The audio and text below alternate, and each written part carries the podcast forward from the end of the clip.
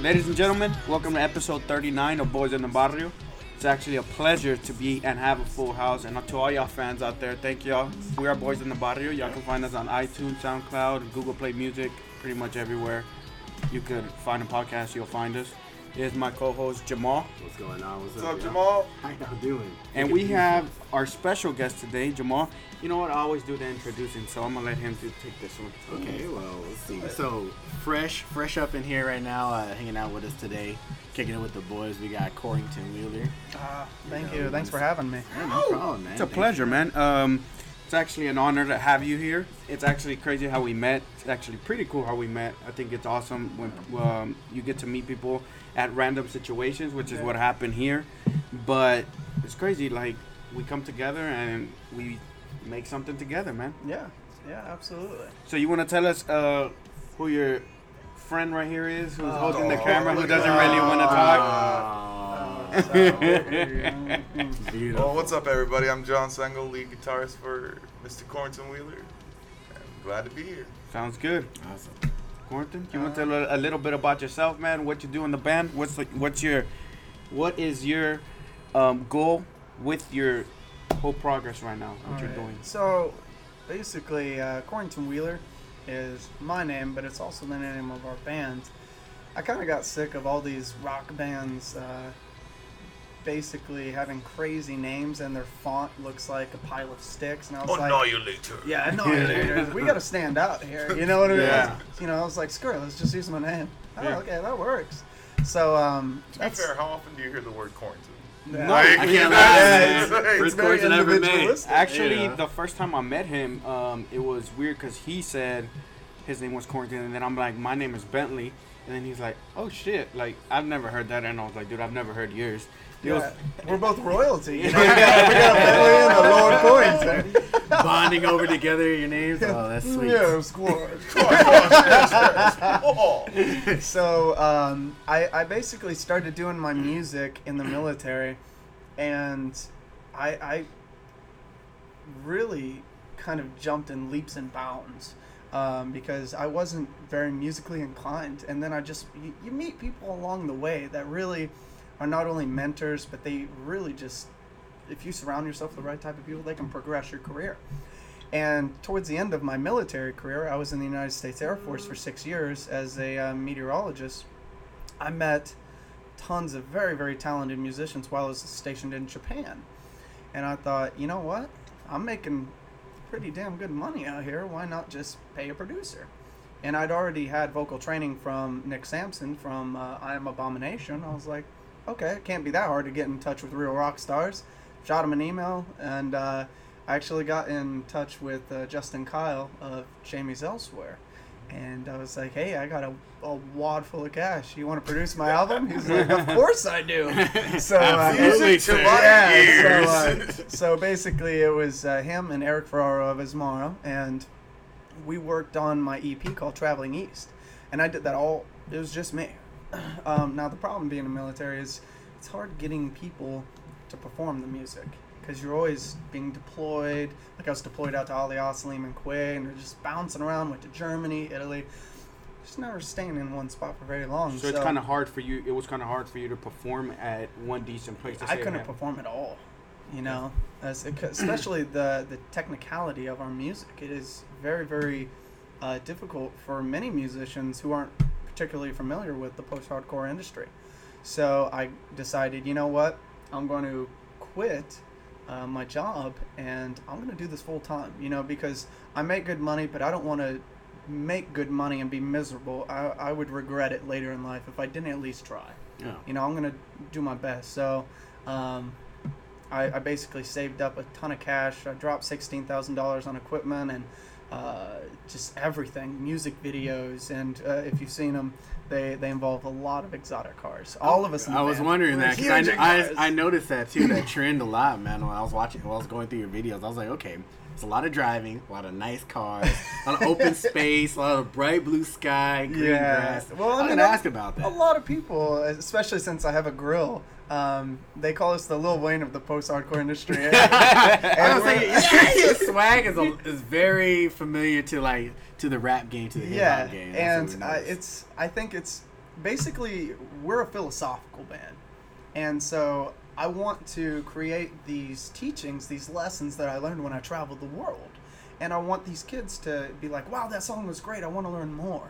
So they go on our website under the philosophy tab and they read in depth and get more out of it and say, oh, maybe greed is good. Maybe I should be greedy about the things that I want and the family that I love in life. You know, see whatever they take away from it. All the music videos have Lamborghinis, Ferraris. I'm wearing like Rolexes and it's just extravagant. It's showing me like in Cambodia and Japan and all this cool stuff because I want these kids to realize there's more to life than just high school. There's more to life than just going to college, getting the 9-to-5 job. I want to be that catalyst in their life to spark something to say, holy crap, I want the world and just take it by storm. You know what I mean? Yeah, no, that's amazing, man. It's honestly crazy you say that. I'm going to be very honest. Y'all the first rock band we've had on the podcast. Oh, that's awesome. Yes, so y'all are the first ones. So actually, I'm learning, you know, from you a lot. But I do notice something similar, man. Is he's very inspired to want to do what makes you happy, basically. It's, especially that you said, I don't know if y'all okay with y'all fans hearing us cuss. No, you're good. Oh, man. Okay, so fuck it. So basically, I said fuck the money. You said fuck the money. Yeah. And let me find what makes me happy. You get what I mean? Let me find what really my passion and follow it. And you're doing it. And when I seen your videos, man, I'm not gonna do it. One of the biggest things with me and videos is the quality. I like quality on the video. Yeah. And I noticed that, so that's why when I saw it, I was like, okay, it looks nice, it looks badass. Yeah. But then when I saw the cars, I was like, oh shit, man, in the words of John Hammond from Jurassic Park, spared no expenses. Well, consider this, to get some of those like faraway landscape shots you've seen in those music videos, they would rent these like almost militant drones at like $600 an hour. Yeah, 4K quality. We rented several drones. It ain't no mistake that to follow the Porsches and Lamborghinis as they drove. You put the money into it to make sure, hey, this is the quality. Because you don't want to put shit out as a first impression. You want to put good quality. Absolutely. And honestly, if there's anything that I can say to smaller bands, because they always ask, you know, well, you've only done a few shows, actually performed, but you already have a fan base. It's huge. How have you done it? I'm like, one, social media. You have to give to your fans. I spent $200 out of pocket just mailing these posters for a singing competition. I'm very interactive with fans. Okay. If they show up, I'm like, hey, let's do a meet and greet. Let's hang out. Or we'll do an art competition. I'll send you autograph stuff. And we go to Warped Tour, Houston Open Air. We out of our pockets. Mainly mine and Johnny's. We'll go buy 500 blank CDs, autograph them all by hand, and then we'll hand them all out for free. Like, it's all about the fans.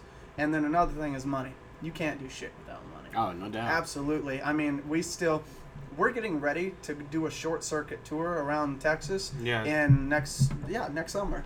And we still have to spend like $3,000 on lighting. Lighting? Just lighting. Yeah, it's a lot of money. Average, I think it's about $10,000, $15,000 per album, and we're getting ready to finish ours up.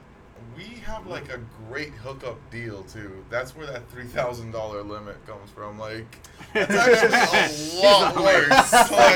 Like, it's everything that we get is cheaper than it should be because we're very good at you. You're very good at finding it. I'm a very social person. I network everywhere. No, that's good. Yeah. That's good. Hey, like you said, man, I mean, there's benefits to it, which includes getting all right, so you know what's really cool is that the entire time we're growing, we're expanding, we're becoming professional. And I came out of the military with this standard. I worked in a very corporate environment, not out fixing. I wasn't a maintainer. I wasn't security forces. I was office work, being a weatherman. Mm-hmm. And so all of those micromanaging type things, which drive my band members nuts, it's actually helped us quite a bit. We have Excel files of every shirt that you sell, you input it. Every piece of equipment, you put the serial numbers, the receipt numbers, the date, the time, like everything is documented. We have official processes for how to load the truck, how to clean and take care of your instruments. We have how to interact with fans, what not to do, everything. If you can think of it, it's how to do it. And everything is written so an idiot could do it. So like how to do Twitter. Say I'm busy. my guitarist can take care of it for me because I just hand him the PDF file. So basically, SOPs. Exactly. What we were talking about last time, SOPs. Yeah, standard operating procedure. Standard operation procedure, which I have to deal with. So you run it, it's pretty cool, man. You run it like a business. Yeah, absolutely. You know, like a legitimate professional business. And I actually told them, they weren't happy at first, but I told them, I was like, listen, this is, the business is called Corrington Wheeler. You are just employees that are performers. I've already taken the liberty to write everything.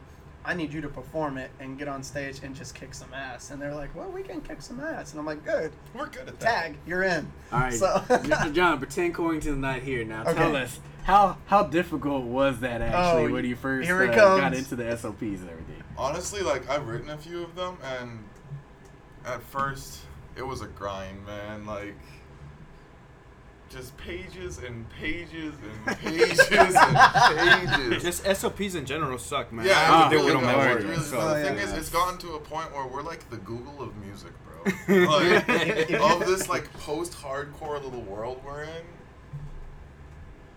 we've gotten down to like the nooks and crannies of it. Yeah. Anybody can search engine optimization. If you type Corrington Wheeler into Google, we take all 15 pages. Yeah, like actually. Yeah, that ain't no mistake. I'm good at what I do. He made sure. I will admit, when I Googled you, it was actually pretty easy to come up with the name. Like, Corrington Wheeler was like the top of the list. I was like, oh, hell, okay, that was easy. Yeah. And we've only played 2 shows. The thing is, I think the reason you've gained as much traction as you have now, as opposed to like the 8 years you put into it overseas, is because you finally have a home base. Yeah. That's another thing I tell a lot of like open, like new young bands, have a home base. And don't just follow open gigs. Have a place you call home. Like Houston is Corrington's like home base for this band project. Yeah. And it's good because they focus a lot on, you know, our performances are all about expanding, finding new fans, and targeting new demographics. But for me, while the band members focus on that, I focus strictly on social media. I'll interact with probably 12 to 20 different people in Italy, Japan, Germany, the UK every day. And you know, we have a system on Instagram. That's how we got so popular on Instagram. We went from 200 followers to like 6,500 almost. Mm-hmm. It's awesome. Let me ask you something. You said, for a while you were traveling, you know, and all that stuff in the military. Yeah. Do you think that helped you though? Get Absolutely. Your name out there? Because you get what I'm saying? And when you're trying to do something, sometimes you want your stuff to be out. Honestly, traveling? No, because there's a lot of bands that go to, like, Malaysia and Japan. And when they do a show, like, they can have the greatest performance ever, but, like, no one will follow them. It's going to amount to nothing. Yeah, they're just like, oh, you feel like rock stars and you get paid, but then no one will follow you because you're not from there. So it's basically a waste of your time. That's why we're not going on tour. It's because it's a waste of our time and it's a waste of money. Like, we have a trailer, we have all the equipment. We want to take Houston by a storm. That's the main thing, especially with a new album called Seeking Light coming out. Mm-hmm. January 14th on my birthday. We're going to have a big show. Nice. And so you're a Capricorn? I am. Damn. Look, I'm a Capricorn. Okay. Yeah. I'm January 11th. Why didn't I know this, Corn? You're January 11th? You're a Capricorn? Man, like, I swear to God, January's come by and we're all gonna be broke. Jamar, you a Capricorn? I'm a Libra. You can leave, bro. October. Oh, shit! When is it this month? October 11th. Are we gonna have a shindig? What's going on here? You know what's funny? My boy, ironically, he's gonna get married, so I had to go to Austin for his wedding, and then I'm gonna stay back and chill or whatever. Yeah. And then later on, I'll probably come back down. I'm turning the big 3-0. Ooh, nice! Congratulations. I know. How do you feel about that one anyway? Honestly, man, at first I was bummed out loud because I was like, holy shit, I'm about to be 30. And I feel like I haven't done a lot of stuff, but then I was like, no, I'm about to be 30. I'm like, come on now. I'm a grown up. You know? You're almost there. I know. I'm like 28 or some shit. Okay, it's getting close, man. Like, when I hit 29, I was like, and I was like, oh, shit. Well, consider this, though. Car rentals and insurance rates just dropped a lot for you. That is true. I'm a little jealous. I just turned 25 and it didn't go down really hard at all. Barely. I'm in January. I turned 25, God willing, but I'm hoping for the insurance to come down. It really doesn't. It's every decade. I think that's the biggest drop. On what you're driving. Yeah. Oh, that's true. That is true though. Can't really expect. But no, man, that's we got derailed on that one, but dude, yeah. y'all got me thinking about being 30 again. But, it's like, nah, he's gonna cry himself to sleep. I know, right? I'll go home like, oh shit, don't tell my wife, man, honey, I just told him. Fuck this podcast. 30, damn it. But that's pretty cool. So you said basically that the money wasn't in going on tour because while you might have a blast, you weren't really seeing any real progression because you weren't getting the followers. Yeah. So it's really important for you to have a home base. So in the Houston scene, what is the Houston scene like, especially on the rock side, on the post-punk side? Metal. Dude, a lot of metal and punk. I mean, we stand out this as metal, but like he explained this whole post-hardcore business to me, and like it's a lot of fun. I'll give it that. It's a lot of fun. Yeah, Houston's a metal town, bro. Let me ask you something, man. You said you're the lead guitarist, right? Yes, sir. So you've been playing for a while? More than 20 years. Nice. Damn. And then you met this fellow mate right here? Yeah, like almost a year now. Okay. Maybe 6-8 months. What made you pick up the guitar in the first place?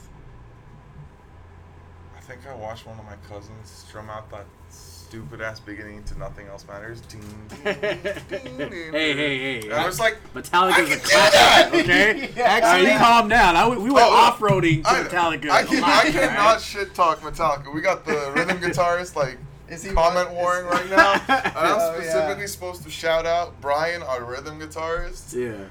He's a metalhead at heart, and if he had to pick, like, an influence... it'd probably be Metallica. Yeah. Now you'll hear it through his like live play because Corrington's music is all like technical, so like. Hey, tell them about my troll on Metallica. Okay, so Corrington's gone to the point where you just want to pistol whip him. He's like, hey, this is how you're. No, you want to pistol whip him. Oh, no, but he's pissed y'all that bad. Yeah. Okay, so like, Metallica is like a god to us. Okay, god.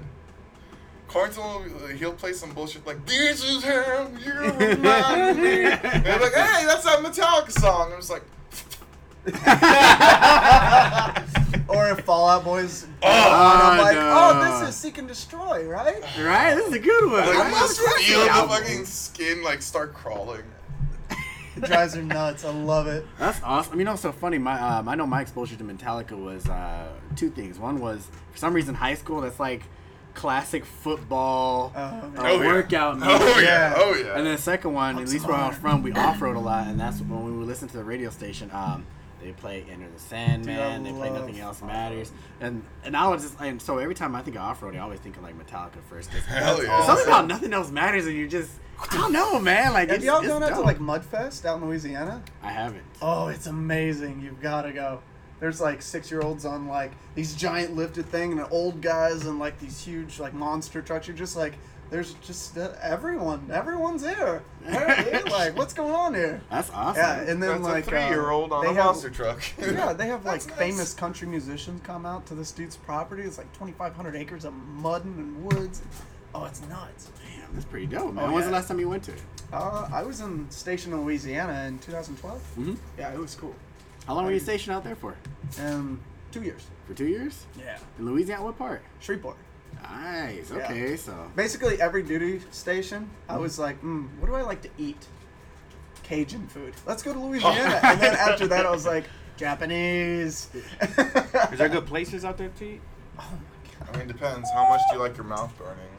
Oh, dude, he doesn't like spicy. Okay, so here's a fun little tidbit of a story. We have initiation. We have initiation bullshit, and to join the machine that is Corrington Wheeler or Toaster Turtle Consulting, which we'll talk about in a minute, you gotta eat the second spiciest thing in the world. Spiciest thing in the world is the Carolina Reaper. This is just a few Scoville. Like, Scoville is the burn measurement. It's just a few under it. It's amazing. Bruh. So what's the Carolina Reaper exactly? It's like, a genetically modified. If you're going to say Buffalo Wild Wings. No, pay attention. Buffalo Wild Wings mild gets my ass sweaty. I don't do spicy, bro. I don't do spicy either. No, but I mean, this is bad for me. Like, this is spicy. They can't hear what you're holding up. Spicy ketchup from Whataburger. Give this dude hemorrhoids. Spicy ketchup from fucking Whataburger, people. Gives them hemorrhoids. And, like, there's a video, like, it's true. It was an experience, bro, and, like, afterwards, all I can say is you're high. just like straight up hot. Yeah, it's a spicy high. Like it's so hot. That's the best way. You burn so bad your body goes into fucking shock. Yeah, you can't feel your fingers. It's crazy. And everyone in the band had to do it. And then we had our other guitarist, Brian. Brian put more. So not for seconds. Not only that, he had a beer. He poured it around the rim of the beer, slurped it, and drank his beer. Oh, it was insane! Man. Literally, bro. Oh, nice. So they could see y'all for a little bit. Woo! What's up, Facebook? Oh, yeah, Brian's like, it's bad. It's hot. Well, it's good. It's more. Like, yeah. What the hell just happened? There's a video of me. I don't know what happened with mine. I fucking blacked out, bro. I went to my happy place. Oh, you woke up the next day. Like, I think your actual quote was, I was like, you all right? How you feeling? He's like, ninth level of hell. Like, it was bad, it was bad. Like, but, and then I find out he had ice cream in the fucking fridge. After. Like, oh, yeah, by the way. 3 days after. Oh, by the way, it's like, oh, damn. Well, shout out to Brian, and I hope his ass didn't burn too much. I wanted to say something back to when you were talking earlier about how he's big on keeping the whole, like, SOPs and paperwork and all that stuff, keeping everything online. Oh, yeah. One of the biggest things I noticed that was big, some people tell you visit the website, and it's not, like, updated and stuff like that. Absolutely. Y'all just, like, very on point. Every single day, somebody, Corrington or Rob or Basis, his, like, actual day job is web hosting. He's a boss over there. Yeah. And, nice. Like, either him or Rob always at it. There's never a point when, like... Well, I do the Corrington Wheeler website, he does the Toaster Turtle Consulting. So, basically... As we grow as a band and we gain more connections, we help artists underneath of us. Okay. Because we're a community. What's the point of raising, like, getting up there if you can't bring other people with you? And we feel very, very strongly the sense of community. Like, not only have we volunteered at the Search Homeless Shelter we played, instruments with, like, the kids. We also are going to set up an event this fall, like Toys for Tots. There's...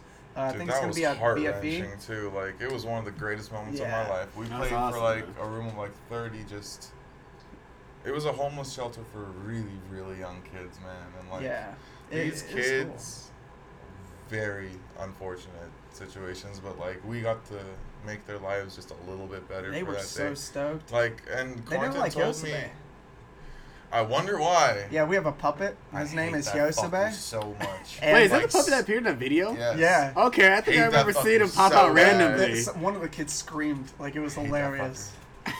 It was awesome. The kids know what's up. Yeah, but anyway, we like doing a lot of stuff in the community. But as we grow, our company that we're starting is growing because we started a consultant agency called Toaster Turtle Consulting. So it's toasterturtle.com. Okay.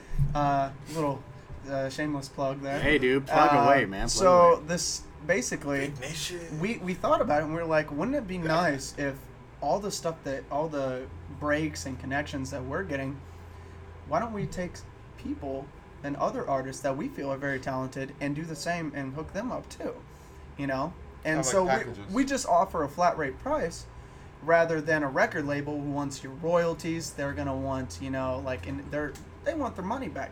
For us, it's just like, you need a logo? Cool, it's $50. We don't And we build websites, we do music videos, we do anything that you could possibly ever need as an independent artist. We even have PDF files of our SOPs if someone isn't familiar with Twitter or...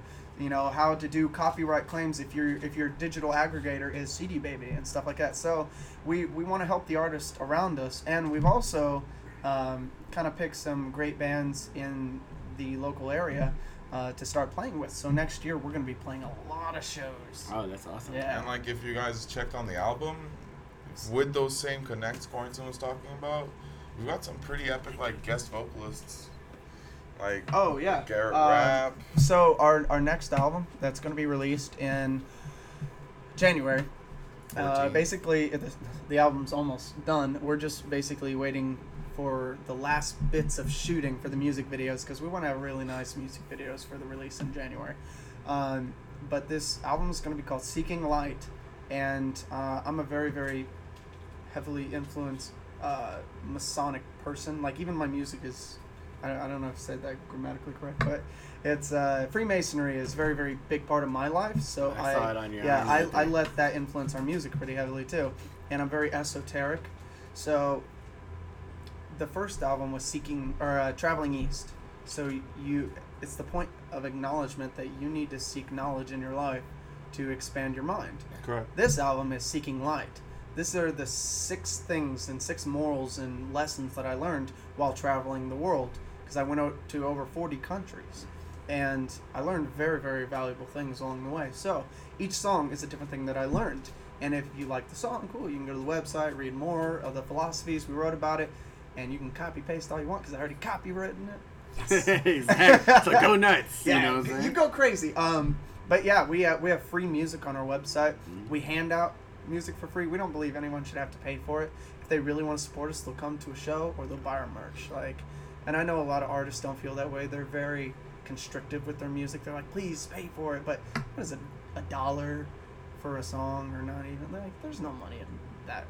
Downloads and shit. No, you know what? That makes sense, especially now with the way everything's going. The industry, is evolving, and now people they download free shit so much that even if you were in charge, you're just like, hey, whatever. But you're right. The good part is, even for a lot of folks, they'll download your stuff for free, but then they'll turn around and they want to go see you. Yeah, and then they show their friends, dude, check out this sick band I just saw. We just had a guy from the UK. He hit us up on Instagram, and he's like, yo, this shit is dope. I was like, Tragedy video? And I was like, yeah, thanks. And then, he found us on a lot of our fans, good portion of them, find me on Facebook. Mm-hmm. And then they'll be like, hey, what's up? And I interact. A lot of famous musicians that I've had the privilege to speak to, they really don't talk to you. So I'm like, I don't want to be like that. Okay. So if I can, I'm going to make time to speak with everyone, but... Of course, if somebody sends me a message and they're like, hey, I'm just like, yeah, I'm working. But if they're like, hey, I have a question, I'll be like, okay, I have an answer, kind of thing. But they're, they were shooting videos of them playing the music in the car and different, one guy did that in Germany. I was like, this dude's in Germany jamming out in his car. Dude, check this out. I'm like calling the band over, look at this. This is insane. Yeah. It's crazy how social media just spreads like a virus. So, what did you have a moment, or what was your first moment when you realized your music was kind of spreading out a lot wider than you thought? Do you have a particular memory of it? Was it the fellow that was in Germany playing that, or was it something else? It was kind of all at once. We did a singing competition. Okay, this was probably July was it, or June, that. July. And I basically went on Instagram and I was like, all right, guys, if you sing a clip of my music, post yourself singing it, and then tag me, use these hashtags, whatever, I'll check it out, and you'll get a free poster. I just, it'll be cool. And we had so many submissions. I was like, oh my God. We almost went broke with just posters. Yeah, I had to drop $200, $250 on just mailing the posters out. But it was crazy because when I was mailing these out, there was almost more international than there was national. And I was like, these kids are in Germany. And I couldn't wrap my head around that these kids sat down, took the time to learn words that I put together, and then tracked in my house. You know what I mean? That's amazing, man. That's nuts. Pretty awesome. Yeah. That's pretty dope, dude. I had one question, which I'm probably backtracking when it comes to this. But basically what you're doing is you're building a company, basically. Yes. Type of deal. You're Absolutely. Building. I mean, y'all are. On. Yes. Y'all are a band. But if we are, but you're also. We're not a band. We're a company with performers. Yeah. Okay. So it's damn near like a label. Yeah. But not quite like the label in the sense of everything that a label needs because of the consulting agencies. Exactly. Yeah. But but that's why I'm having trouble labeling it. But basically what you are is you are a company. You are building because, like you said, the hardest part of coming together with a company, I mean, I do it on a daily basis. Yeah. It's coming up with SOPs to make everybody run on the same structure. See, that's not the hard part, writing them. The hard part's enforcing them because nobody gives a shit.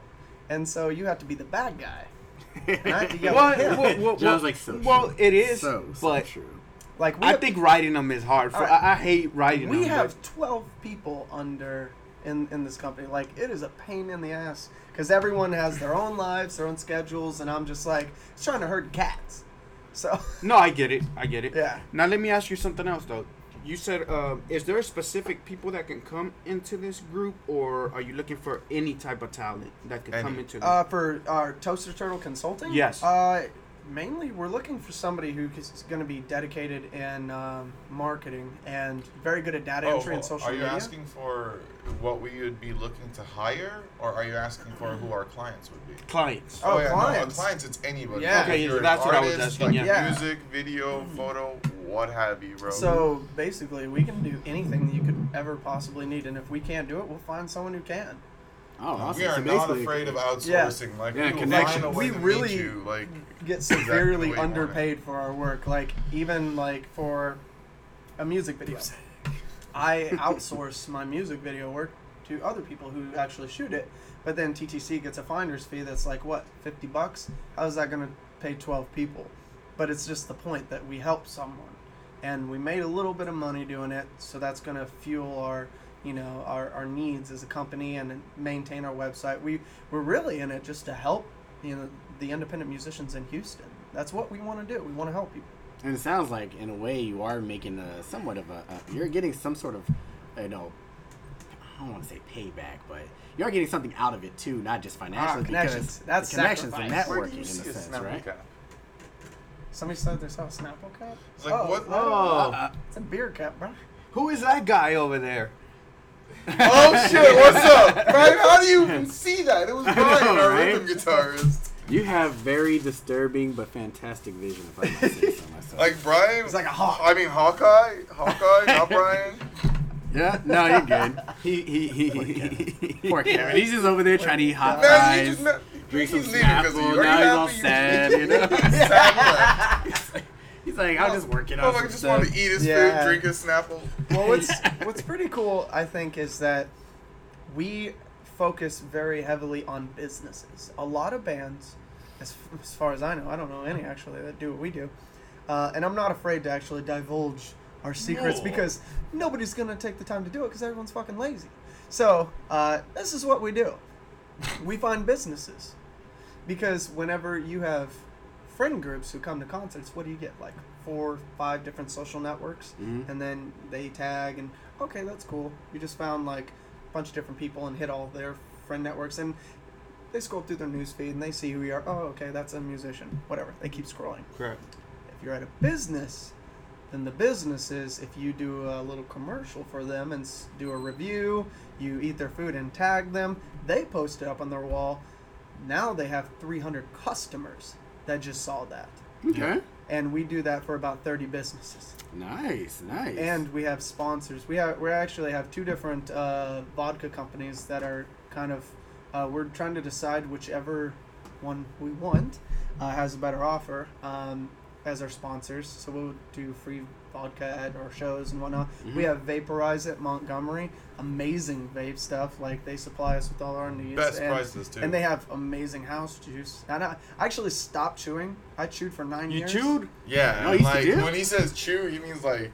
half of a can, like... Like, where did the shit just go? Kind of chew, like... I chewed hard, and I needed to stop because I'm a singer, and it messed me up, so I started vaping, and it's a lot better. We also have Live Bold Apparel. They send us awesome clothes like this one. Ow! Nice.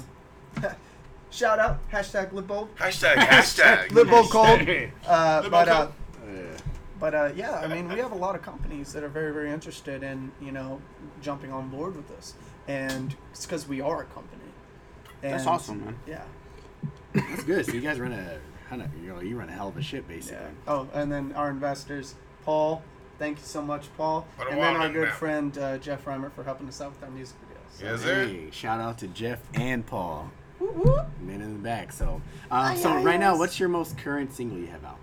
We have released one song off of our Seeking Light album. Not the one I wanted, but it was one that was finished. Yeah, I know. All right, so... Look, he's just chilling back there. Dynamite! Yeah, hold this up. So do a little squish here. So, on our new album, Seeking Light, the first single that we released, which will be track 1, I believe, it's going to be... Grudges. Yeah. It's called Tragedy of Liston. Okay. Liston is one of the ships that imported Africans and enslaved them and brought them to the United States. So it's basically, the song is about where greed, where it just ran rampant and just out of control, and then it got overlooked in history, and then nowadays it does, but in a corporate society, and we have all these billion-dollar mega companies that slowly drain us like poisonous through buy this, it's only $1, buy that, and they just slowly deplete our bank accounts, and it's basically the same thing. They kill us slowly. And the so just as that song, the very first line in the song, it's the one that grabbed me, like, because me personally, I don't like reading a bunch of shit, but the philosophy to this song, he wrote that shit out like a story. Yeah. So the ship Liston actually went down. So everyone on board, all of the Jewish and white captors, they jammed the cells on the ship shut, and then they waited until it was sinking, and then they got in the lifeboats and went away. So tons of people died. That's the tragedy. Well, the tragedy is also that we're all victims of corporate... corporate America? Yeah, it's just awful. Yeah. But it's also inspiring.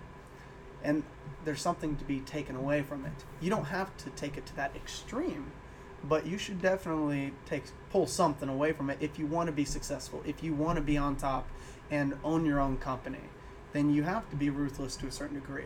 You can't get there without your hands. Anyway, the song "Tragedy of Liston," it's available on iTunes, Amazon. Download for free on our website. Just fucking steal it. You're gonna take it anyway. All right, go ahead and steal it. We have guest vocals from Garrett Rapp of The Color Morale. Okay. And then other songs from the Seeking Light album coming out are going to be. We have guests featuring from Rory Rodriguez of Dayseeker. We have Jeremy from Sycamore. Okay. I don't think he's with Artery Records. Is he with Hopeless Records? I forget. And then, Garrett's with Fearless. But who else we got? We got Viridian, actually. Oh, that's our local band. Viridian band. Yeah, they're the hometown heroes of Lake Charles. Who else we got? We got Sebastian of Darkness Divided. Missing anyone? I mean, Ferraro. No, Eric Ferraro just did all the mixing and mastering. But he's a band guy. Gosh. Cool. Now let me ask you something, man. You said y'all met about a year ago, right? I mean, I moved here in January, just straight from Japan. So you're not from Houston? No, I'm from Illinois. 6 months, some shit like that. 6 months to a year. I'm Brad with time. Yeah, I met him just before summer started. Now let me ask you something. How did he pitch his whole philosophy to you? Eric. He was impressed, I think. Okay, at first, I'm like, cool, guitar work, love it. And then Corrington's like, hey, come to my room, read this. And 30 pages later, I'm like, so either this kid's really smart, or he's most definitely starting a fucking cult. It's one or the two. The truth is both. Wait, you get some Kool-Aid to come out, you're like, ah, damn. After fucking with him, making fun of him a lot, because who likes effort? Well, it's actually the song about death that, gave me goosebumps, the philosophy paperwork behind it. Because, I was, half-assedly reading everything, and then, a couple lines in that just fucked with my, worldviews. Okay, when somebody dies, their suffering's done. The only pain here that continues is you. Cheers. You're selfishly holding on to a memory that's causing you pain. And, he eloquently words that out a lot better than I just did, but, damn, that really got to me. And from that point on, I just kind of followed the leader. You pretty much sold at that moment. Kicking and screaming, but we're here. Until the SLPs came out. You're like, what the shit? Yeah. Man, I wrote 4 of those. Yeah. Oh, never mind. You embraced it after a while. Who's the hardest in the band following SLPs? To follow them? That would... I don't want to put you on the spot. That's a tough one. Brian? He's about to cuss us out right there. We're totally calling Brian. Get it together, Brian. Get it together. To be fair, all I did was blink. Oh yeah. Oh, by the way, somebody just told us, Viridian is our brother band from Lake Charles. They were in an incident, held at gunpoint, and there was an accident with the car. They got away with their lives. The man escaped. They crashed their truck to save their lives. Yeah, it was very, very intense. If you want to read about it, just go to Google. It's everywhere. But they're having a benefit show because now, of course, their vehicle's totaled, their equipment's damaged. So they're having a show on the 22nd of this month, and all the money at the door is going straight to them. So where's it at? It's at BFE. Okay. And it's probably going to start around, I think, 7 is the standard time for most shows out there. So go on out there, whoever's listening, and just support them because they're great guys. They have amazing music, and they're very passionate, just like we are. And that's BFE in Lake Charles? Yes. No. That's I'm tripping, dude. I'm tripping. Okay. Yeah, 1960 and Jones. Yeah. Okay. All right. So, everybody go out there. Drink. BFE is legitimately one of my favorite bars. Oh, and if we have to, if we're doing plugs about shows, come on out to San Boba Flex. Yeah, we're playing with Boba Flex. Nice. You ever heard of the Hatfields versus McCoys? Yes. Yeah, the McCoys are in this band. Really? Yeah, isn't that nuts? That's kind of cool, man. So, so they're gonna be out there at the 18th Street Pier in San Leon. We're gonna be playing with them, and it's gonna be on October 14th, and it's gonna be a great time. We got tickets, $12 a ticket. We actually just changed our whole performance. I don't want to do any spoilers, but it's going to be very interactive. We'll just say that. Dang, no spoilers. It's going to be the shit, though. Really? Get fucking ready. It's going to be a good time. It sounds like you guys got a lot of stuff planned already for the year. I mean, what else do you guys have coming out this year? So you got the album, you got the performance going on. What else do you have? We can't do too much because we're waiting on the album release. So we have to limit ourselves to maybe a few podcasts a month, a few magazine articles here and there, a few newspaper clippings. But as soon as the new album comes out, balls to the wall, man. It's going to be... To the wall. Right. To the window. Yeah. So, no doubt, man. I mean, you got to, especially when you get out, you got to go and support it, right? So, but actually, I think I got to email them. I believe we're rescheduling for either November 1st or November 2nd. We're going to be playing at University of Houston. And so we're going to be doing a little live broadcast on Kook TV. And then we're also going to be on Kook Radio, a little interview there, and have our music in there. Badass, and then we're also going to get a special section on Kook Life magazine. So, because we're all of us are students at University of Houston. So, yeah. How's that going? The whole school thing. How's the school life going for you? School life? Oh, my God. University of Houston is difficult because I've been out of school for 6 years, man. I got my associate's degree, but that was, easy. This shit's hard. Yeah. It ain't core classes anymore. And these kids are fresh out of high school, and they're like, it's all fresh. And then I rolled up, and I'm like the old guy. Cobwebs. I'm rolling up with a cane. I'm like, where am I? I shit my pants. Tell everyone to talk to you. God. Offering kids taffy and stuff. Yeah. You're you want a Werther's? God, make me feel old, too. Yeah, I was thinking about going back to school, but, it's the last time I did, when I was back in school, too. Same thing. I was just like you too, man. I was just looking around. I was like, oh my God, everyone's so damn young, Yes. I'm over here I'm legal age to drink, and people are like, oh, I'm 19. So I'm like, what's everyone doing tonight? Oh, I'm just gonna go home. I hope my fake ID works. Oh my God. All right, so twice your age. You know that you've hit the old age whenever you decide to go to bed rather than go out. Because so a friend of mine when I was in Japan, Kazu-san. We're like, all right, let's go to Cambodia on a whim. And he's like, all right, let's go. And then so we took a flight. We had a long, 15-hour layover in Taiwan. So we took a bus up to Taipei. And we're like, this shit is going to be awesome. We're going to go to, there's this club we heard about, $20, all you can drink. Nice. We're just going to tear it up. And then we get to the hotel. Let's check into the hotel first. And then we get in the hotel, and we sit down on the bed, we look at each other, we're like, yeah, let's just go to sleep. They woke up with ladyboys. No, it's like, oh man, it's already 8:30 p.m. It's past my bedtime. Did you guys at least try to disguise it? Like, hey, let's take a quick nap. Yeah, power nap. Just power nap. Yeah, we'll be good. And then we wake up, we're like, oh shit, we gotta catch a flight. You know? Like, well, shit. I'm so old. I'm an old soul, man. Like, as soon as you walk into my house, it's just like old people. It really is. I drive a Lincoln. I have a handicap placard. Like, I have a veteran and a Freemason thing on the back. Everyone's like, "Oh, that's adorable! You're driving your grandpa's car." It's like, no, no, man, that's actually. But yeah. I have one more question. Actually, on this, I want to ask anybody on Facebook, if you have any questions y'all would like for us to ask them, go ahead and submit them now, and we'll ask them right now, and y'all be able to get y'all's question answered. And they better be phenomenal. Another question, the question I had before that was, do you do most of the writing? I do all the writing. Oh. Okay.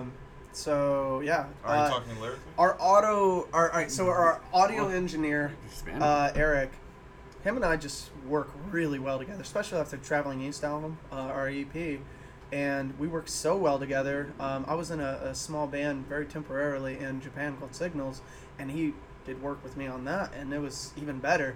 And so I was like, on a whim, I was like, hey man, let's do an album. He's like, you got the money? I was like, yeah, let's do it. Take my money. And so we started doing work, and it was just amazing. Basically, he creates the instrumentals, I write the lyrics, and then I try to come up with my melodies, and then I'll come to him and I'll be like, what do you think of these? And he'll be like, well, maybe we could, you know, tweak the melodies a little bit, you do this and that, excuse me, and then we just make it the best it can be. And so all the band does, they just perform it on stage. And it's a lot easier that way, because whenever you're in a band, it's like a democracy, and everyone's like, no, I want this guitar part, I want this, and it's like, nah, man, let's just pay the dude $1,000. He'll make a sweet song. Like, it's awesome. And if you want anything fixed, you'd be like, oh, add a solo here or add some chugs here. And it's basically like McDonald's. It's the best thing ever. I love it. And you can really just focus on vocals. So it makes the process simple. It's damn near like a la carte. You already got whatever you need set up, and then you can just tweak what you needed to. And they're good at what they do. You know what I mean? I have another question. Like I said, I'm learning from y'all, because y'all first. I've always wanted to ask this.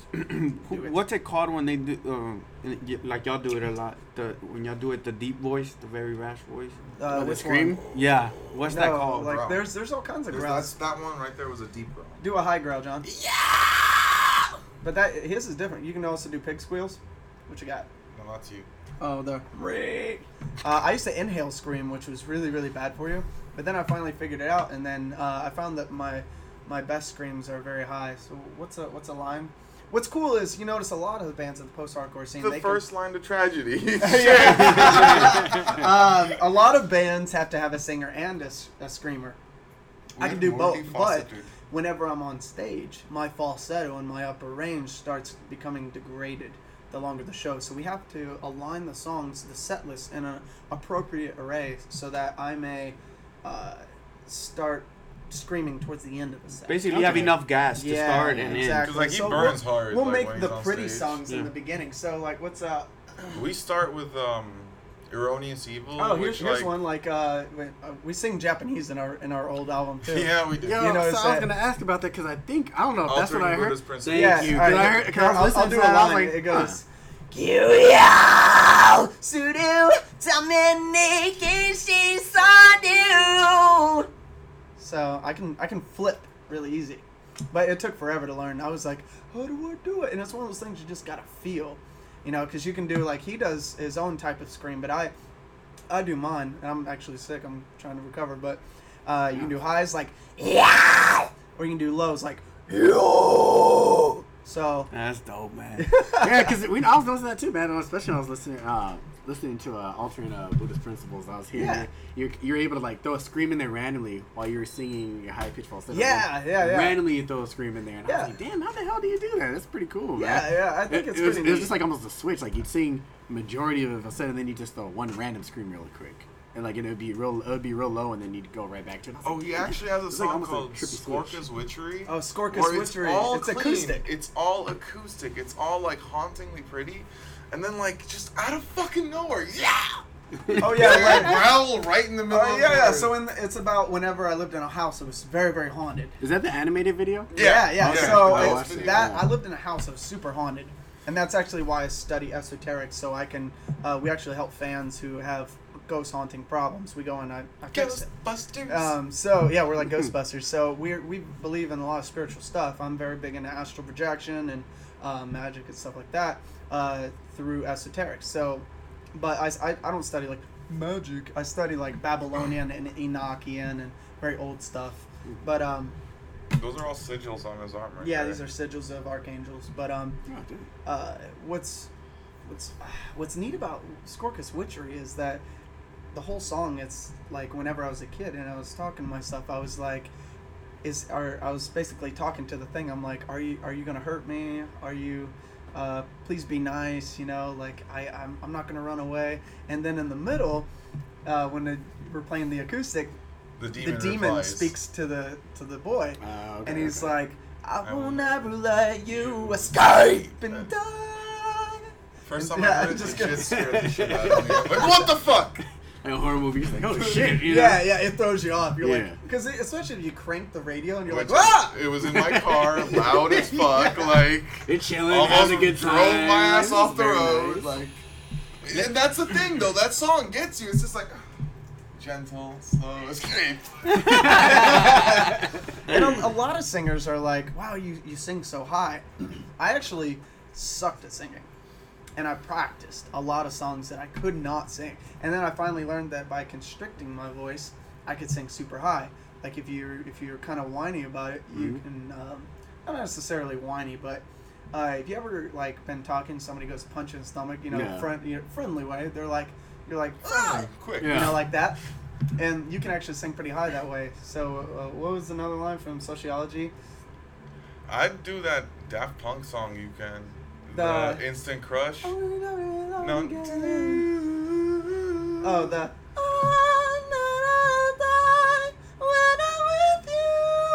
That's falsetto. That's cheating. He's like, still, you're still a guy. That sound came out of. Like, yeah, the. If you like, fuck, that is up there, Corrington. Yeah, that's, and the only reason I know about notes like that is because I grew up, my dad played guitar, and he would sing. So I know about, like, so that's, dude, you're on a fucking, like, high-ass fucking note right there. Like, yeah, dude, it hurt my ear. It's fucking crazy. Also, you just blew up Facebook a little bit. I did? Like, so, I just have one request before we go to Facebook question. Can one of y'all do that thing y'all do, but say Boys in the Barrio? The scream? Yeah. It's a scream, Boys in the Barrio. Is it hard? No. The Boys in the Barrio! That sounded dope. Yeah. Boys in the Barrio!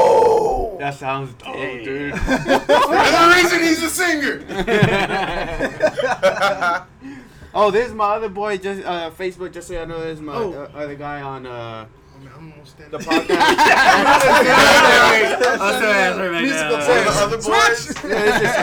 This is Kirby. He's actually part of the podcast too. What's up, Kirby? I'm just John. Late. He's late. He had to work. Late as hell. It's Taco Tuesday. Who can blame it? Who can blame it, dude? Taco Tuesday. Let's check those questions. I'm at Taco Bell. Let's check those questions on Facebook. Check if there's anything. Your voice, Corrington, is a combination of Fergie and Jesus. Brian wants you to ask him about his wiener. What the hell? Ask me about my wiener! No. Someone wants to know if the haunted house is still there. Yes, it is. And I can't say anything about it because you're not allowed to sell a house whenever it's haunted. It's haunted? Wow. Yeah. Really? That's a thing? That's a law.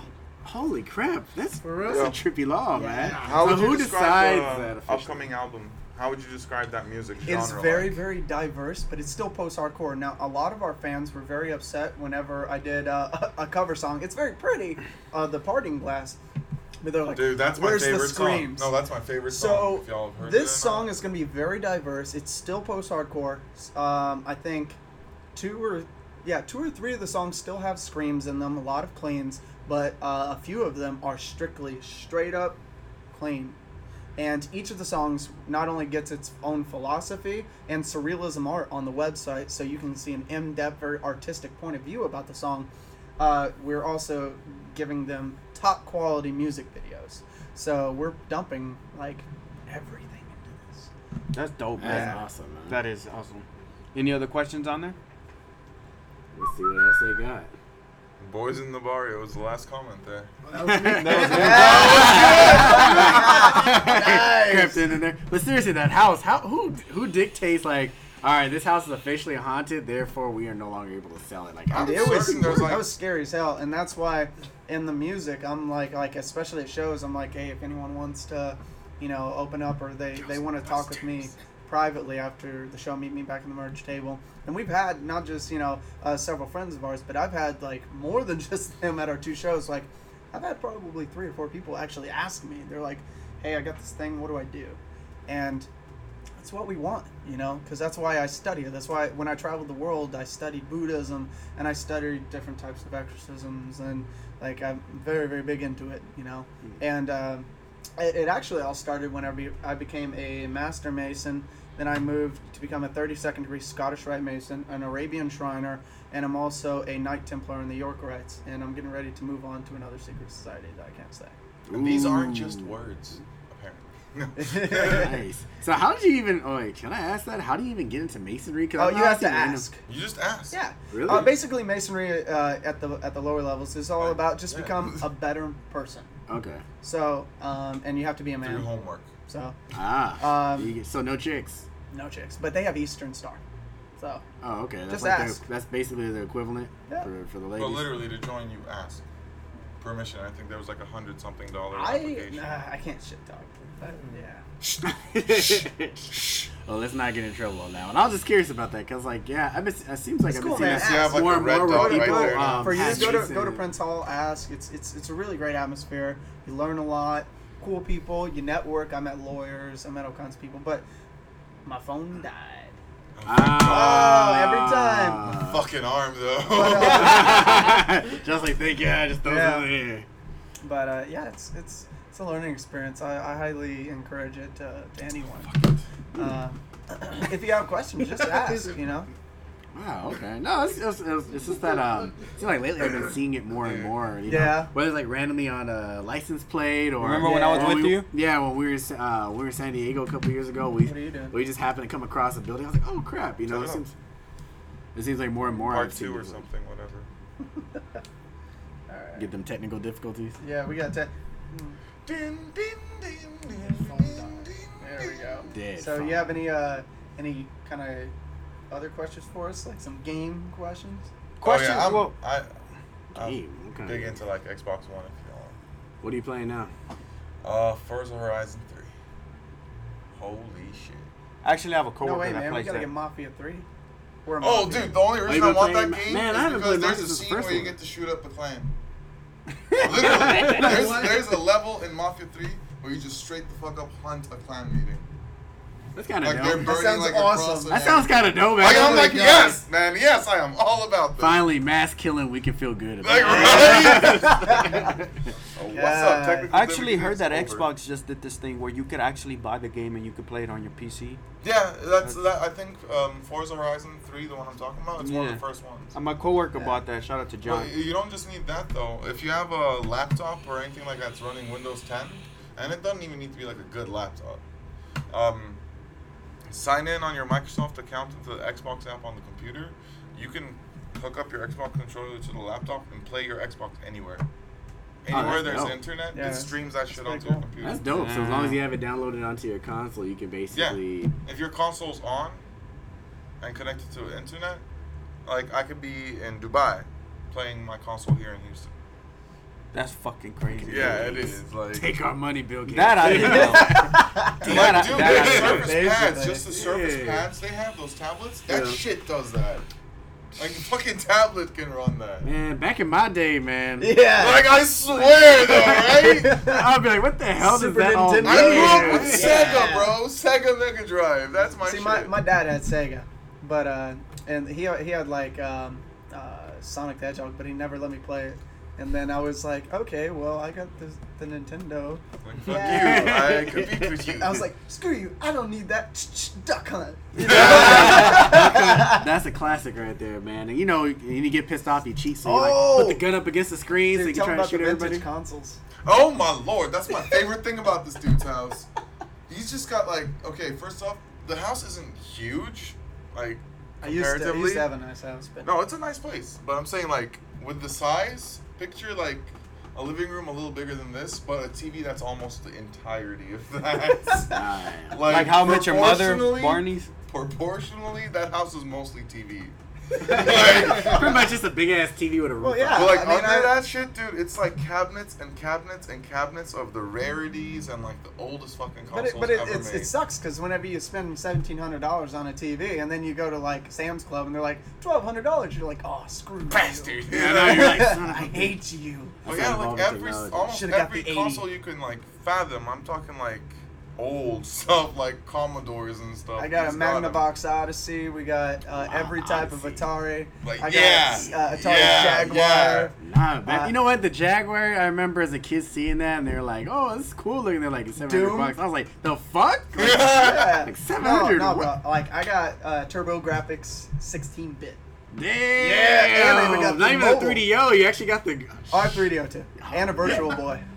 Dude, you know what? I remember playing the Virtual Boy because I'm give kids seizures. Man. I remember playing the Virtual Boy at Blockbuster, like when they started setting them up at the station. I remember playing Mario Tennis, and I was like, "Wow, this is crazy technology. We are in the future. What is that? This headache is terrible. I feel like shit. I'm gonna puke. Did I almost have this phone? This is amazing technology, man. Wow. Jamal just had a male orgasm right now. Oh, I did, dude. I love collecting them, but I never play them. Like, I'm like angry gamer nerd with games on the walls and shit, but like, I'll change the batteries out to make sure, so they don't corrode and tear up the game, but like, I don't play them anymore. Man, really? I got bored with games, like, after you play so many, and especially like, alright, back in the 90s, you're like, oh shit, N64, this is like revolutionary, right? And then the PS2 comes out, you're like, whoa, graphics! And then, whoa, the PS4, and then now it just kind of plateaued. Like, no stories are super exciting, like Skyrim and, like, what is it? Mr. Bragg, that's such a deep game. My God. No, Skyrim. I was like, Skyrim. No, hold on, man. Dragon Age and, what's the Witcher? They're all basically the same thing, just slightly altered. No, you know, it didn't plateau. It's just... money plateaued. Give me $10,000, I'll still fucking blow your mind, bro. There's technology coming out every day. It's just the affordability has changed to the point where like that's true. What's that virtual one? The Oculus. Oculus. Thousands and thousands of dollars if you want like the upper rig. But, bro, you are in that fucking game. And those shits are crazy now, dude, though, they have a new virtual reality theme park. One in New York City is going to be the Ghostbuster one, but another one, I think it's in Utah. And the zombie hunt one? You put, like, the whole park, they have tons of different adventures. And you put this on, and basically, when you put it on, the walls have those little balls and the green screen. So the virtual, like, the computer knows where you're at. Mm-hmm. And you can literally just walk, because it's the same room in the game.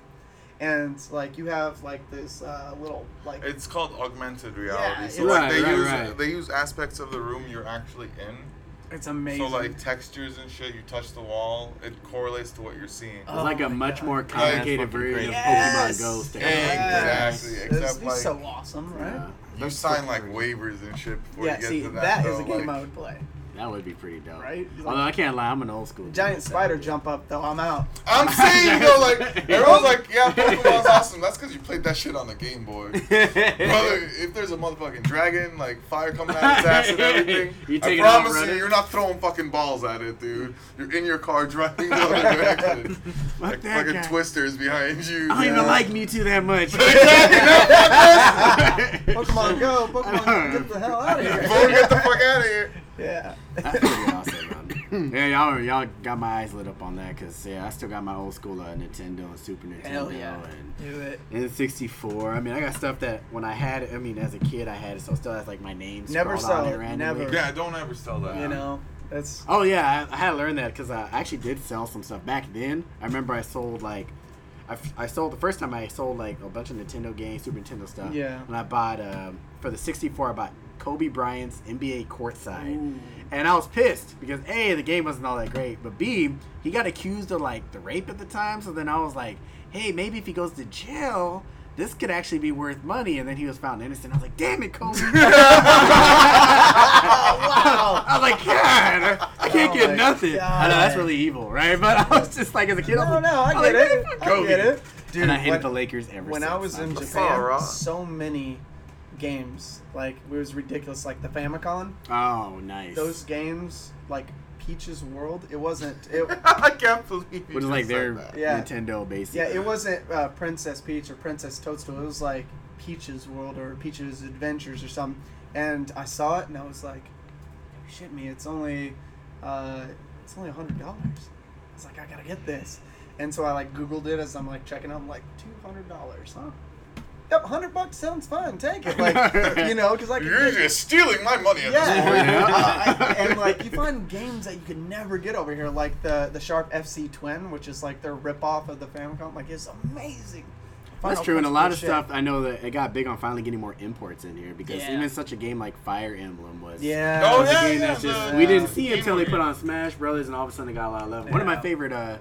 Games period is Earthbound, so I was still waiting for like Mother 3, like a mug, man, you know. Yeah. So it's like I kind of like, and that's the one reason why I want to go over to Japan so bad, man. I'm like, I got. Where do you want to go? Check that out. Kyoto, probably classically Tokyo. Yeah. But I don't. I mean, Kyoto. That's where I feel like if you go to Tokyo, that might be the way to go. Go to Shibuya, and we call it Akiba, but it's Akihabara. They're very touristy. You said that very fast, sir. Don't that was not a word. Don't go to Roppongi. It's a really, really bad place. I got mugged.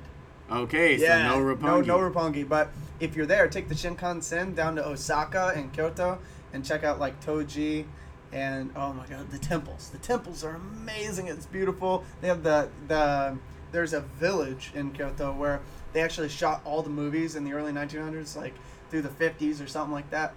And they would shoot every movie in this village. Oh, that's dope. It's like a movie village, but now it's a big touristy spot. And you'll see actual geisha walking around and stuff. Damn, nice. You're not allowed to go to the geisha shows. You had to have already been invited, or you like say you went, you can invite him as a friend, and after he's gone, then he can invite someone. That's so how invites only. Wow. Okay. Yeah. So once you're invited, then you're like, hey, I know a dude. Yeah, or whatever. Basically, that's the only way to get up there. But I remember. Because I lived in Okinawa, Japan, it was $50 sometimes to go round trip up to Tokyo, and that was a 3-hour flight. And I was like, all right, let's go to Osaka instead. So we went out there. We rented an R34 GTR for the weekend, and then for the car challenge. That's Paul Walker's car, Fast and Furious. Yeah, so we rented that car. A lot of people here in America are like, oh my god. I was like, eh, but. I drove it up to that was our rental to get to the car rental. Dude, and we went to the car rental. There. Oh yeah, it's the Honda. God, that's the one. Here it's an Acura, but over there it's a Honda NSX. You drove an actual Honda NSX. Yeah, so we drove like the yellow RX-7 from that manga, and then we did the NSX. We did the R35. Okay. What he's talking about here is all the cars they rented. Because why not when you have a lot of fucking money and you're bored? Right? They rent. There's a my little brother watched the Initial D. Initial D. We rented all the cars from Initial D, basically. Funimation anime, just about racing and drifting around the mountain. Yeah, we went around. He rented all those cars and went to the mountain. Yeah, it was cool. Like, the fog would be moving through the mountains, and it was all fall-colored. And you'll see wild hogs, like, running up the sides of the mountain. You're just like, this is awesome. And you just, like, rev it. You're like, zoom. And old Japanese people are like, damn American. Drifting by you. Get out of here. Drifting by you. Son of a bitch. Fuck you, Milo. Yeah. They don't have guns in Japan. No, they have cars. Not allowed. He's got middle finger. I've seen Tokyo Drift. Fish shaking. They don't need guns. Fish shaking. This is my gun. Yeah, It's cool going to Japan, man. I loved it, but you have to learn the language because a lot of them don't know English, and if they did it, they learned it in high school, and they only learned like my name is this, please, thank you, and no. Like, that's it. Where's also, the bathroom? Like, that's it. If you see dudes in suits carrying swords, that is not a public attraction. That is the Yakuza. They don't carry swords. Like, wait a second. The officers carry swords on them. Like, it's a mandate. Yeah, but that's, like, up in, like, Hiroshima. I'm just saying, I don't see it with my eyes. Like, motherfuckers walking around with swords. My neighbor was avoiding you. All right, he was cool because I'm covered in tattoos. He's like, and I was his new neighbor. He came over, and I was like, please don't kill me. Oh, explain the tattoo. Oh, yeah, irizumi is what tattoo is in Japanese. Because the Yakuza are the only people in their culture to have tattoos for the most part. It's, it's kind of a new generation thing. I wasn't allowed in public swimming pools or onsens or spas. I had to wear a shirt. It scares the elderly. Yeah, because that many tattoos, he's probably a gang leader. I am a gang leader. I'm a mafia lord. Ooh, nice. FBI, NSA, you heard it here. Chica.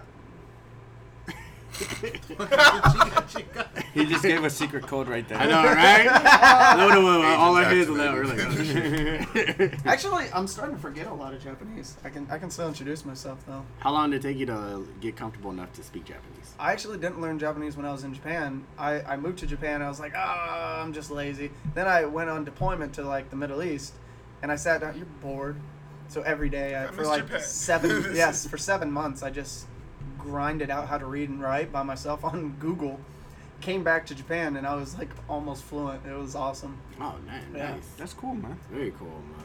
Actually, I don't know if you have any questions, Kirby. No. Rob wants to know if you saw any wolf jobs on the mountain. Plenty of wolf jobs. That's a Game Grumps reference. If you guys watch YouTube, there's plenty of wolf jobs. Can't lie, dog. I have not seen Game of Thrones yet. At all. Game Grumps. Oh, I thought you said the Game of Thrones. My bad, dude. And I'm clearly the fuck off. You should, though. You should watch Game of Thrones. It's a Let's Play YouTube channel where they basically just play video games and talk and kind of bullshit, and it's kind of funny. They're comedians that just play. Yeah.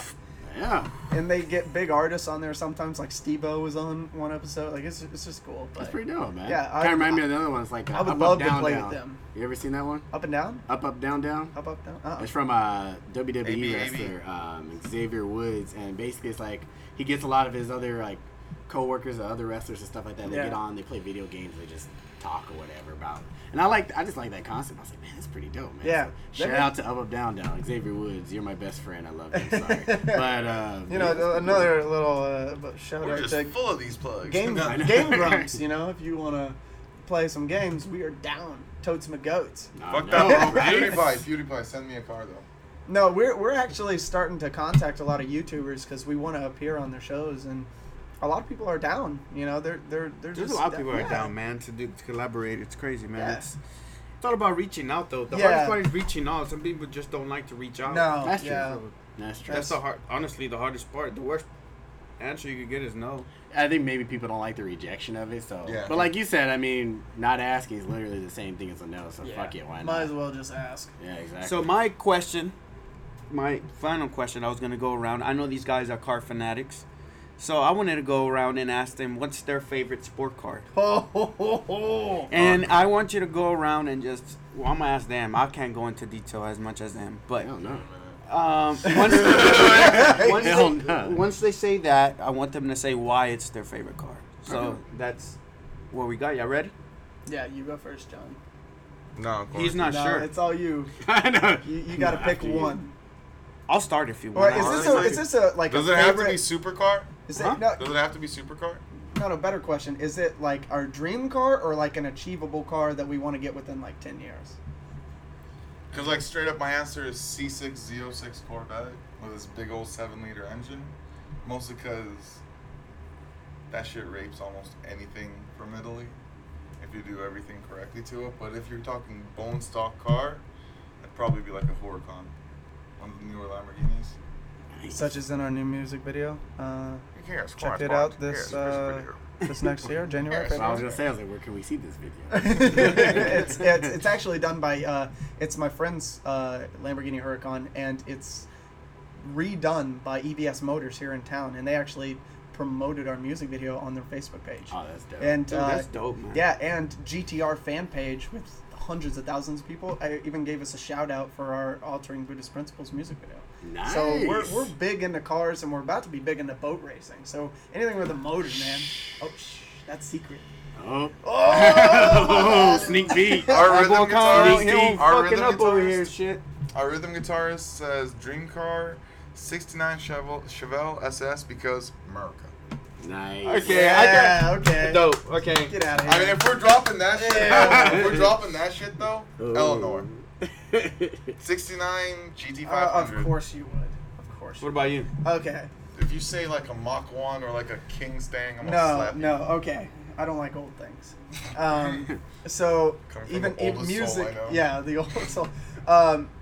I actually joined the Air Force because I was like, I didn't have a direction in life, and I was like, well, what do I want? And then I was like, I want nice things, prove that I'm better than other people. And then I was like, a commercial came on for Lotus, and I was like, I want that. I fucking knew it! Oh my god. That Lotus Evora 400 just came out. Oh my god. The Lotus with the literal, not figurative, literal Corolla engine. It is a bad biatch. It's got the fucking 3.5 liter V6. And it goes, what's the top speed on the 400? It's like 180? No. 170 high speed. That thing has a mid, bro. Huh? It's like 155. It's not a high top speeder. It's just a track racer. Yeah, it's a lot of fun. So I want to get that. What makes this car so special is like it's basically just an engine, tires, and suspension. Yeah, it's amazing. And we'll show you a picture later. But the I want to get this car within a few years because I've been obsessing about this car for like 6 years now, and I'm like, I took him to the dealership and got him to try an Evora, and that did not help his addiction. I almost walked off the parking lot because my credit's like perfect. I could have walked out of there with this Lotus, and I was and like, that dude was ready to get you in that car too. Like, yes. Holy shit! So calling his wife, I got him, man. I got him. But actually, my dream car, I want to get that. If I were to have like a nice lineup, my daily would be the Evora 400 Lotus, right, and then I would import an old 90s NSX from Japan, so it's a right-hand drive. And then my dream car of all time is the Spyker Zagato. I love Spyker. It's the car for the man who already has Lamborghini and Ferrari. So why not just get that and just be like, yo, I'm better than you. Also built in a shed. It's amazing, part by part, just like a fucking shed. Yeah, you just mentioned cars. I had never. My brain getting blown up. Oh, yeah, Pagani. Yeah, Pagani does that. I'm going to keep mine simple because it's the only thing I know. I've always wanted. My brother had a Supra. I really like Supras. Oh, yeah. Like 97? Yeah. No, he had like an 87, I think. It was. Oh, the older one. The older one. I was actually going to import one of those. Yeah. And a Skyline. But I would want it imported from Japan. And my cousin was in Japan, and he's like, dude, those things are so popular over there.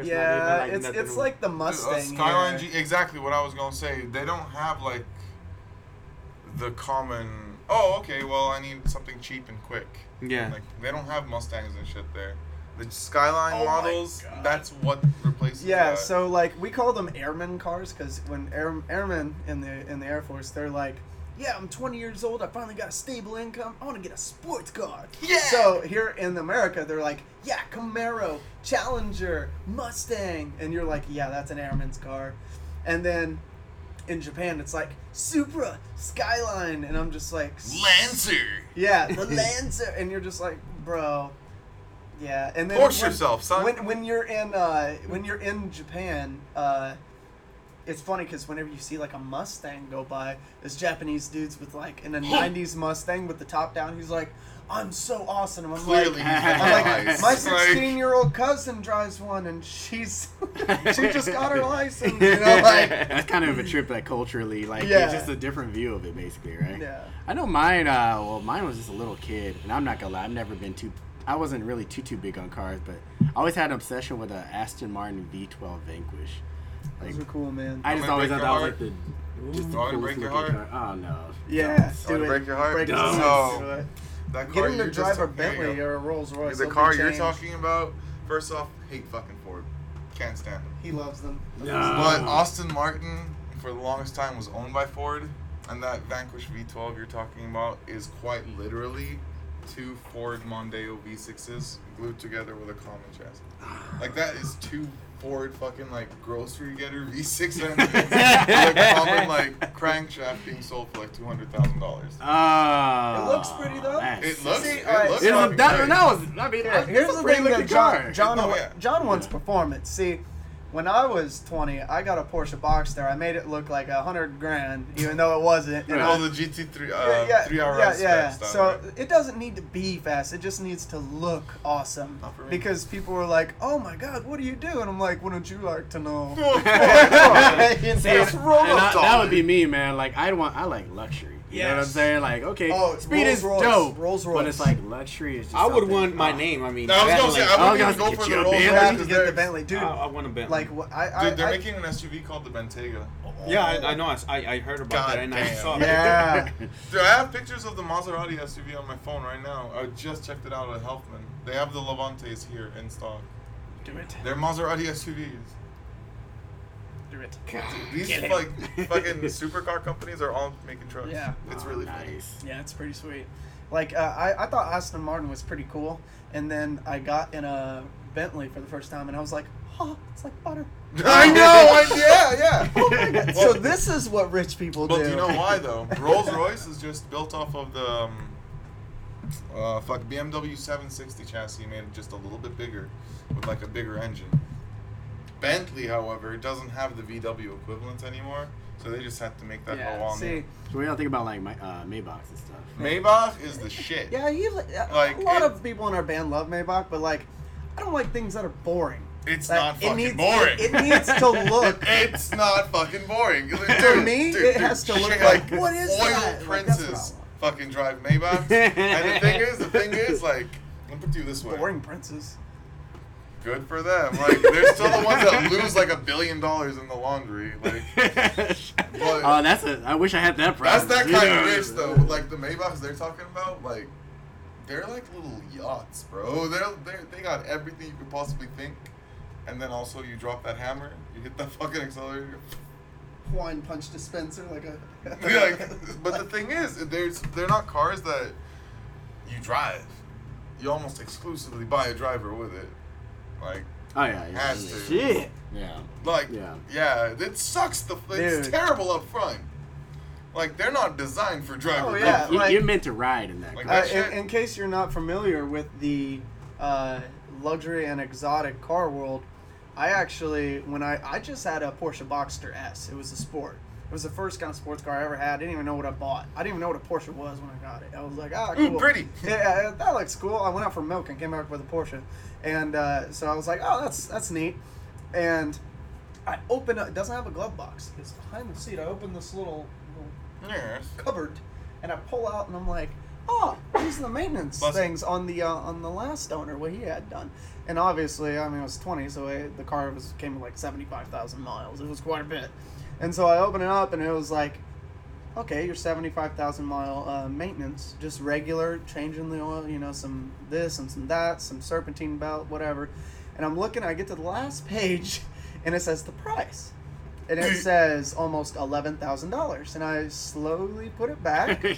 We will never speak of this again. Slowly shut the door. Just got out quietly and just walked away. Yeah, I'm like, what have I done? Just because I can buy the car doesn't mean I can take care of it. Right? That's a good song, though, bro. No one knows Craig David. Dude, he had like at least three songs. There was I remember he had like three songs that came out back then too. What was it? The 7 Days. Sometimes in life, the Rise and Fall. And then there was the other ones like, Can You Feel Me? Can you feel me now or something like that? Now I'm gonna have to download all this Craig David bullshit. Like late last night. And then I found out he was British because I was like, oh, he's black. He looks black. I mean, I guess he's still black, but I just thought he was like, black American. And I looked, and then he's speaking. I'm like, oh shit, he's British. They're like, whoa. My first experience with it, I was like, hey, what the hell? Damn, nice. That's crazy. Oh well, hey. Before we get too close to the end, John, what is your biggest influence for guitar? Oh, it's not just guitar. By far. Fergie. Absolutely, bro. It's just like that ass shake. Shout out to Fergie's ass. Fucking Avenged Sevenfold, Sinister Gates. He's my spirit animal. Like, fucking absolutely love the way he plays this shit. That's how I kind of frame my solos. Obviously not there yet. But we're working on a new solo for Altering Buddhist Principles, and it's nasty. A fan did it. Oh yeah, okay, that's the level he's brought us on, like with the social media shit he was talking about earlier. We have people sending us their fucking remixes of our shit, and I'm just like, motherfucker, good. I can't play this. They're almost better. Almost, like, no he shit. Says, like no, like, that shit is better. That solo this guy did, like that is clearly better. Like, and yeah, I'm like, John, the fuck up, John, there. What like, do you think? And he's like, oh my god. I don't like this anymore. I don't want to do this anymore. Damn. Yeah. But yeah, drummer too. Like Avenged Sevenfold is just kind of how I structure my music. Yeah. Big fan of them. Yeah. Like you actually have their guitar. Oh yeah, I have Sinister Gates' own personal guitar. How'd you get a hold of that? My dad's rich. And that's the secret. I know. I'm all like, damn. Well, yeah. Our rhythm guitarist Brian, like I said earlier, he's Metallica. Like his fucking inspiration, like the way his chug-a-lugs. That's all Metallica. Ironically, he's got James Hetfield's style of guitar, the Gibson Explorer. Like we get what we want. Yeah. That's awesome. Huh? Yeah. We have a lot of different influences. Each band member's family is from different parts of the country. Oh, yeah, like, I'm Turkish. Our drummer is Greek. We're, like, historically enemies, but we make it work. Yeah, I moved here from Japan. And our rhythm guitarist, Brian, Spanish. Like, not Mexican Spanish, but, like, Spain. Yeah, like Spain. Yeah, and then, whenever it's long comments, it's, like, straight up in Spanish. And we're just, like... We have ja. Yeah, we have like Spanish, we have Greek, we have Turkish and Japanese. Like it's just a mix of culture on our comments. That's crazy though. But if Facebook didn't have that fucking translate button, we'd be like, I hope this is nice. Yeah. They actually added that to Instagram now. It actually. Oh, they merged. When you go on Facebook and you go to like your profiles bullshit, you can go to your Instagram too now. Damn, dude. Gosh, highfalutin technology. Yeah. So what about you? What are some of your influences, Corrington? Ooh. If you forget 10 years. Well, it started with Jesse Hazik of 10 Years. They came out with that song called Wasteland. It was a big one-hit wonder. Good. It was Change My Attempts. Oh, okay. So I was really, really obsessed with that, and I got a chance to talk to him, and he's like, dude, follow your dreams. Follow your passion. And I was like... He has a drum head.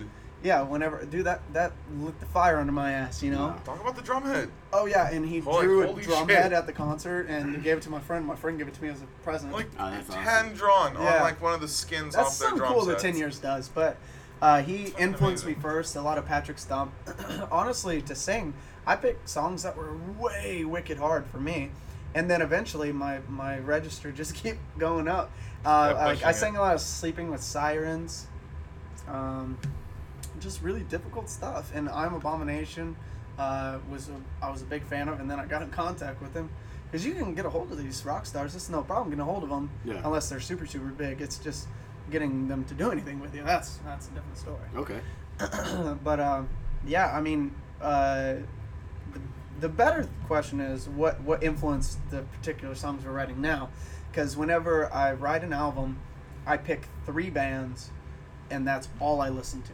That's it.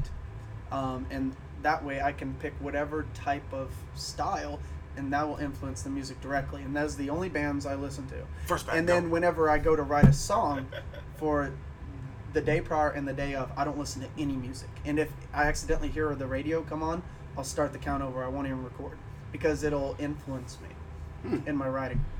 Yeah, that's crazy, man. That's like equivalent of a method acting, except we're recording. I gotta get into it, man. Get into the character. So who's your bands? Who's the 3 bands you'd say off of this? Oh man. Boy, I am just going off your last fucking sentence. Say, you just said it. I know. Do you want to take over this? You're doing good. No, you're doing good. Sleeping with Sirens for one. Okay, that's one. Give me count. Before Their Eyes. Which is Nick. He actually started up. I guess he's the founder of In Vogue Records. And then Joe DiMassina. country artist. I was gonna say that lip quiver, that's embarrassment. No. I'm not embarrassed. I love her. If I ever met her, like most fans we meet with, they're just like real big in our industry, and I'm just like, who are you? Because I've never met them, and I don't know you. I'm actually new to the post-hardcore scene. Mm-hmm. And then, but if I meet like this, with the Rosemary song. Yeah. So like, she's pretty legit though. If I meet like this, I only know like a handful of artists that I'm like obsessed over. And if I met like Alan Jackson or Jody Messina in the country music industry, I would just flip my shit. I would cry with you with Alan Jackson. Dude, I love Alan Jackson. Yeah, especially the Summertime Blues song. Oh my God. He's a genius though, man. Yes. And he's a great writer. Money. Yeah, he's a great writer too. Yeah. So far, that's all I got. I've actually enjoyed this time with y'all, man. Like I said, I actually learned a lot. Actually, I love when sometimes I don't have to like. It's good when I don't have to talk as much. Oh, we talk much. But because we're great at that. Y'all, that's a good thing. That's a good thing. Yeah, but because. If I didn't say as much, it's because I'm actually taking in everything y'all said and I'm learning. You get what I mean? Like, I actually learned a lot, man. Through this interview, actually, I feel I learned a lot of stuff. That's what our past few podcasts have said, too. I learned a lot of stuff. What the hell? We're doing something right, Doctor. Yeah, like my V12 Inquis is like basically like just two shits put together. Bro, that's cool. You got better cars though. But it's a beautiful car though. No, I'm saying if you don't mind it not being like a, it's still sexy as fuck. All right. Well, that's what I'll do that. It'll just be my car. I'll just cruise around. Well, I'll give you one thing, though. Have you checked out the Vulcan? I am not. Austin Martin has a new car that's they just got sold to they're not Ford anymore. I'm about to make Google my best friend on that. Austin Martin Vulcan. One of the sexiest fucking cars I've ever seen. So maybe that'll be my new dream car, man. Bro, that's one of my dream cars. Give y'all's plugs. Give whatever y'all got to say. At this Shout out to Vaporizing Montgomery, Aaron Live Cavins, Bowles, Apparel, Bryce Stokes, all these wonderful people. Yeah, Aaron, thank you so much. Also, Paul Martin, and then Jeff for hooking us up. Let's see. If you guys are independent artists and you're interested in you need logos, you need website, you need some music videos, photography, you just don't understand, some social media, you need some help, maybe some search engine optimization, hit us up. If you just want a nice person to talk to. Yeah, if you want to talk to us, we're $20 an hour, and we can just. Basically, all you're going to need is an hour. We can just talk your ears off. Ladies and gentlemen, they just went. Basically, the most you're going to need is $30. Because they went an hour and a half. So, you're good, man. Yeah. They can talk, and all you need is $30. Yeah, go to toasterturtle.com. Check us out. We really want to help anyone of any genre. We've actually done work in blues, rock, metal, rap. Doesn't matter. And, come on out to our show at the October 14th. Yeah. San Leon, 18th Street Pub, I think. Like to say. It's 18th Street Pier and San Leon. It's going to be $12 for tickets, and we're going to be playing with Boba Flex. So come on out, check out our performance, and then check out Viridian on the 22nd. And both those shows should be around 7 p.m. So, if you want to meet us or anything like that, we're gonna be there. We're great about this. We're there when that shit opens, and we leave when they tell us to leave. Yes. Nice. And if you guys want free music, please go to CorringtonWheeler.com. That is CorringtonWheeler Wheeler.com. Please take it. I mean, if you want to buy it on iTunes, that's money that iTunes gets. We really don't make too much profit on that. Just take it for free and show your friends. Awesome. Also, make sure give the Boys in the Barrio a listen. They've been fucking gracious ass hosts. We were glad to come out. Thanks for having us. Thank y'all for coming, man. I really appreciate it. Thank you for coming through, man, and making this happen. Appreciate it. Yeah, you hooked it up. Sure, you were very open, man. So thank you, Corrington. Thank you, John. Thank you guys for coming. Anytime, man. Anytime. You guys go support those shows. Support Viridian. Support Corrington Wheeler. Thank y'all, man, for listening once again. Yep. For thanks, everybody. Everyone tuning in, just remember, there's nowhere else you can get this awesome shit. Only here in Boys in the Barrio podcast. Ow! Dope. Peace. Drop the mic.